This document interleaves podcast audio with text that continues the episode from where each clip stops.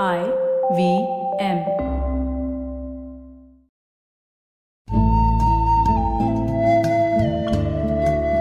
IVM के Hindi travel podcast टेढ़े मेढ़े रास्तों पर आपका स्वागत है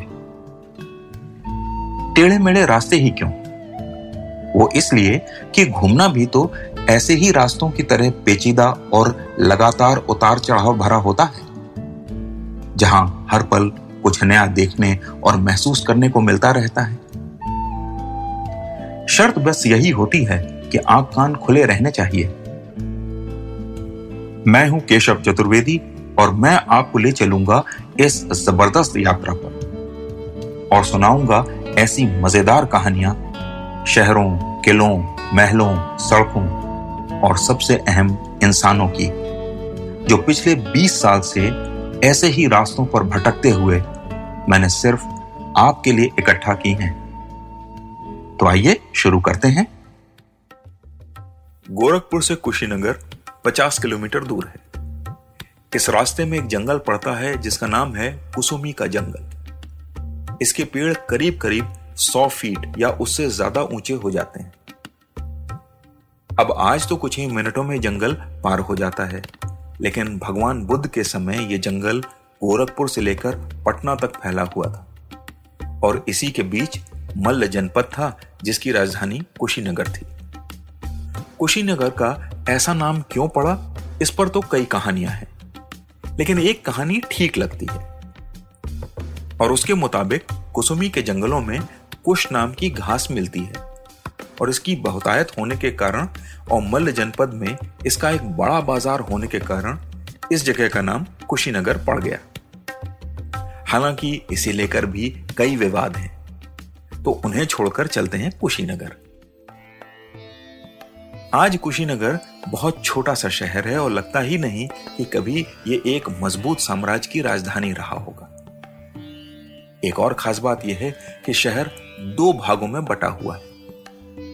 असल में बरसों पहले मैं एक टीम के साथ गोरखपुर से पटना जा रहा था। कुशीनगर रुकने का कोई कार्यक्रम भी नहीं था। फिर न जाने क्या हुआ, शहर में पहुंचकर कार खराब हो गई। ड्राइवर उसे ठीक कराने चला गया और हम शहर में यूँ ही घूमने लगे। एक बात और है कि उस समय तक मुझे कुशीनगर के महत्व के बारे में कोई जानकारी नहीं थी।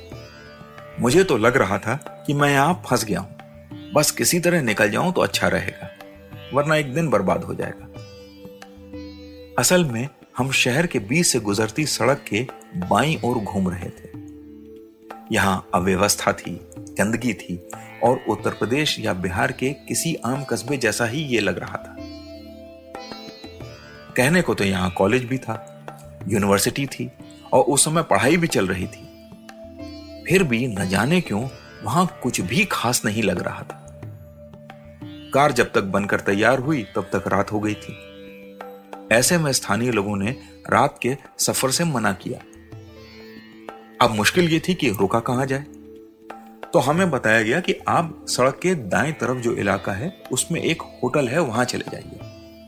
उस होटल में पहुँचे तो हैरत में पड़ गए। काफ़ी शानदार होटल था।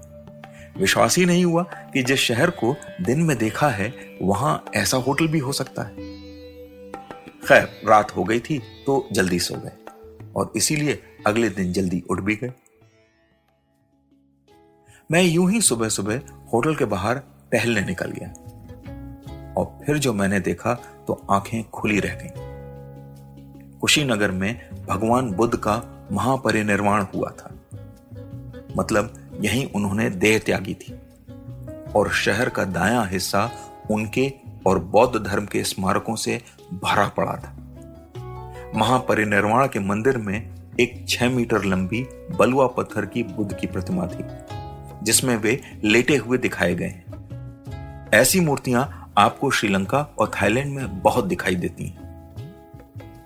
भारत में ऐसी मूर्ति बिरले ही मिलती है, और इसे ढूँढने का श्रेय जाता है कुछ अंग्रेज़ अफसरों को।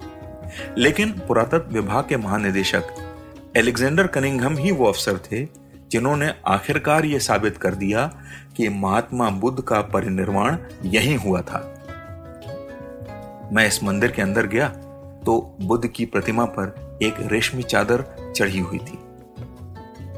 ये चादर पीले रंग की थी और बगल में कुछ धूप बत्तियाँ जल रही थी।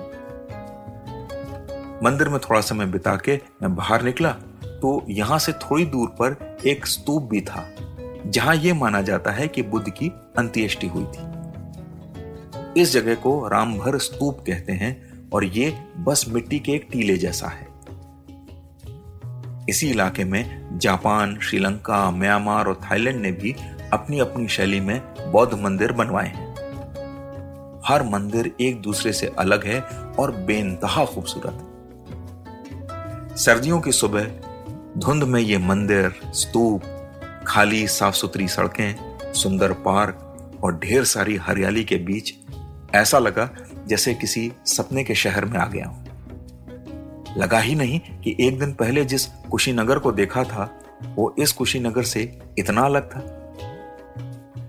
सिर्फ़ कुछ मीटर चौड़ी सड़क के दोनों ओर इतना बड़ा अंतर। तीन घंटे इसी खूबसूरती में टहलते, घूमते और भटकते हुए मैं वापस होटल पहुँचा। मेरे साथी उठकर तैयार हो रहे थे। मैंने बहुत उत्साह से उन्हें अपनी खोज के बारे में बताया। लेकिन वो उदासीन ही रहे। उन्हें पटना पहुँचने की जल्दी थी। सो हम सब फ़ौरन नाश्ता करके होटल से विदा हो गए। एक बार फिर हम शहर की उसी सड़क पर थे, जिसके दो ओर दो बिल्कुल अलग अलग दुनिया बसी हुई थी। मेरे साथी, जिन्होंने दूसरा हिस्सा देखने की ज़रूरत नहीं समझी थी, वो इस बात से परेशान और नाराज़ थे कि उनका एक दिन खराब हो गया था। और मैं मैं ईश्वर को धन्यवाद दे रहा था कि एक दिन पहले कार बिल्कुल सही जगह सही कारण से खराब हुई थी। तो आज टेढ़े मेढ़े रास्तों का सफ़र इसी मील के पत्थर पर खत्म होता है। अगली कड़ी में फिर किस्सों के एक नए मोड़ पर मिलेंगे और वहाँ से नए मील के पत्थर तक साथ चलेंगे। और हाँ अगर आपको यह पॉडकास्ट पसंद आया हो तो इसे अपने दोस्तों और परिवार वालों से शेयर ज़रूर कीजिए, क्योंकि घूमने का मज़ा तो साथ चलने में ही है।